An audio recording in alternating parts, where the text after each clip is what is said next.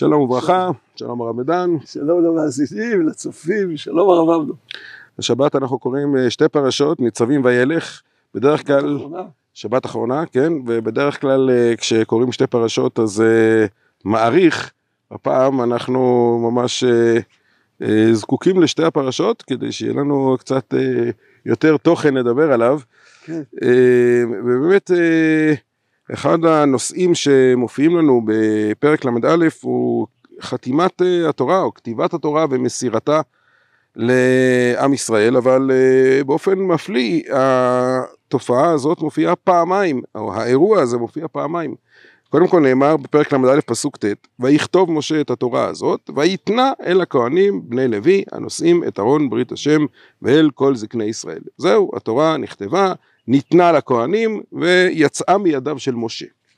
והנה בהמשך הפרשה הקצרה שלנו, אנחנו uh, פתאום uh, שומעים שמשה מצווה את הלוויים, לקוח את ספר התורה הזה, ושמתם אותו מצד ארון ברית השם אלוהיכם, והיה שם בך לעד, הרי הספר כבר מזמן יצא מידיו של משה, ניתן אל הכהנים בני לוי, למה צריך לחזור עוד פעם ולהגיד לקוח את ספר התורה הזה ושמתם אותו מצד ארון ברית השם, יש פה כפילות, אני מניח שאתה רוצה לומר שיש כאן שתי בחינות במסירת התורה לכהנים, לא, ללוויים.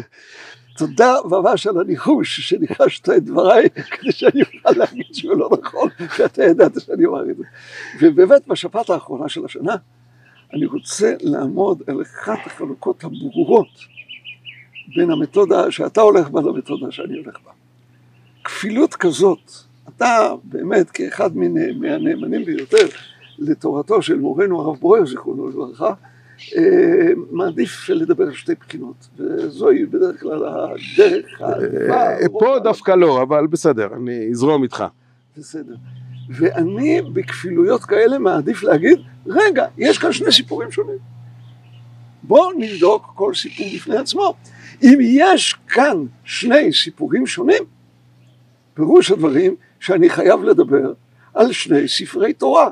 כלומר בואו נאמר שאנחנו כבר נמצאים בשבוע הבא בראש השנה, מוצאים שני ספרי תורה, אני לוקח בתור דוגמה, אני מדבר כאן על שני ספרי תורה שונים, ואנחנו יודעים מהמלך שהיו שני ספרי תורה, כאן אני מדבר על ספר התורה שהולך עם המלך ומשה רבינו משה רבנו המשמעות משה אדוננו, כמו אה, מעשה בעבד, בשל לעבד שבא למזוג כוס לרבו, רבו זה לא מי שמלמד את התורה, רבו זה אדוניו, משה רבנו הכוונה משה אדוננו, כלומר הרמב"ם אומר שמשה רבנו מלך היה, הר"ן אמנם חולק, אבל בוא נגיד ודאי משה היה מנהיג וכמנהיג היה לו ספר תורה והייתה עמו וקר עבור כל ימי חייו, זה הספר הראשון שהוא כותב אותו, נותן אותו לכהנים, לקוח את ספר התורה הזה, והוא נותן הוראה במצוות הקהל אחת לשבע שנים לקרוא בו. זה בדיוק מה שעושה המלך עם ספר התורה שלו,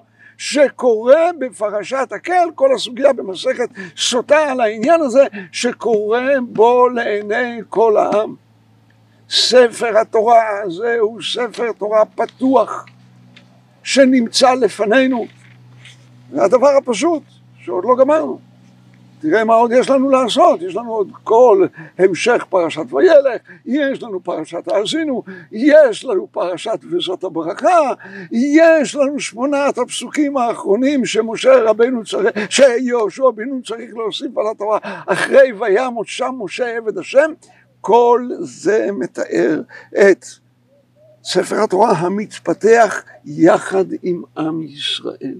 מתפתח יחד איתו, ממשיך יחד איתו, משה רבינו מת, יהושע ממשיך את הפסוקים. יש ספר תורה אחר שכדאי לעיין בהקדמת הרמב"ן לתורה על הסודות הגדולים שיש ומה שהקדוש ברוך הוא יסתכל בתורה וברא את העולם והקדוש ברוך הוא שאין לפניו ראשית ולא אחרית ושהכל נמצא לפניו. זה ספר תורה אחר. שכשמו שקראת היטב כתוב כאן כשהוא מסיים לכתוב ויהי ככלות משה לכתוב את דברי התורה הזאת הספר עד תומם כלומר הוא כתב גם את פרשיות האזינו וזאת הברכה שמופיעות בהמשך כולל שמונת הפסוקים. זה מה שחז"ל אומרים שהשם אומר ומשה כותב בדמע כותב את הכל מפי השם זה לא מתלווה אל עם ישראל ולהיסטוריה שלו אלא כאן זה הכל מפי השם. ספר התורה הזה מעולם לא מוציאים אותו. לעולם לא נקרא בו. לקוח את ספר התורה הזה ושמתם אותו מצד ארון ברית השם הוא נמצא בקודש הקודשים, הוא חתום שם. כולם יודעים, יש שם ספר תורה חתום שעצם הווייתו הוא מעיד על הברית בין הקדוש ברוך הוא לבינינו ממש כמו שני לוחות הברית. בארון קודש, סגור בקודש הקודשים, במקום שעזר הקרב יומת, שאם הכהן הגדול נכנס זה רק עם כיסוי ענן הקטורת, ואיש לא קורא בו. הוא עצמו עדות המחלוקת בין שקיימת היום בתוך הציבור, של בית המדרש. היא על איזה ספר תורה אנחנו מבינים? על ספר התורה שמלווה את עם ישראל בהיסטוריה שלו, או על ספר תורה שחתום, סתום, כולו סודותיו של הקדוש ברוך הוא, ומי אנחנו שנהין לנסות להבין את מה שכתוב בו, ואנחנו רק יודעים להריץ את הקדושה שלו. לכל אחד בית המדרש שלו ויש כאן שני ספרי תורה שונים שעליהם הפרשה שלנו מספרת. יפה, הרעיון הוא יפה מאוד. על דרך הפשט אני רוצה להציע לא שתי בחינות, אבל גם לא מה שנראה לי חידוש הרבה יותר גדול, שני ספרי תורה, אלא להגיד שני תפקידים שונים של ספר התורה. כי מה שמופיע בהתחלת הפרשה של ויתנה לכהנים הנושאים את ארון ברית השם אל זקני ישראל, יש לזה המשך. ויצב משה אותם לאמור, את הלוויים שקיבלו את ספר התורה, מקץ שבע שנים בבוא כל ישראל לראות מהר, תקרא את התורה הזאת נגד כל ישראל באוזניהם, כלומר פעם בשבע שנים עושים מעמד גדול, מעמד הקהל, שבו קוראים את ספר התורה, אבל ברור שזה ספר תורה שלא מיועד אה, רק לקריאה פעם בשבע שנים, פעם בשבע שנים זה במעמד של כל העם, אנשים אנשים ואתה פגך אשר בשעריך, אבל ספר תורה הוא קודם כל נועד כדי ללמוד, אז יש פן אחד של ספר תורה כספר הלימוד של עם ישראל. החידוש של סוף הפרשה של לקוח את ספר התורה הזה ושמתם אותו מצד ארון ברית השם, אלוקיכם, והיה שם בך לעד.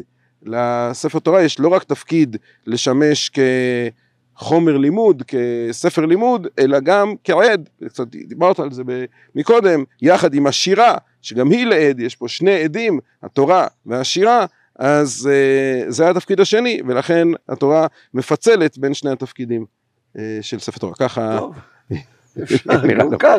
אז בוא נגיד, יש לנו כאן שני ספרי תורה, אחד מה שאתה אמרת, אחד מה שאני אמרתי. בסדר. שבת שלום, שנה טובה. שנה טובה, כתיבה וחתימה טובה, ושהשם ישמע את כל תפילותינו ברחמים וברצון. אמן.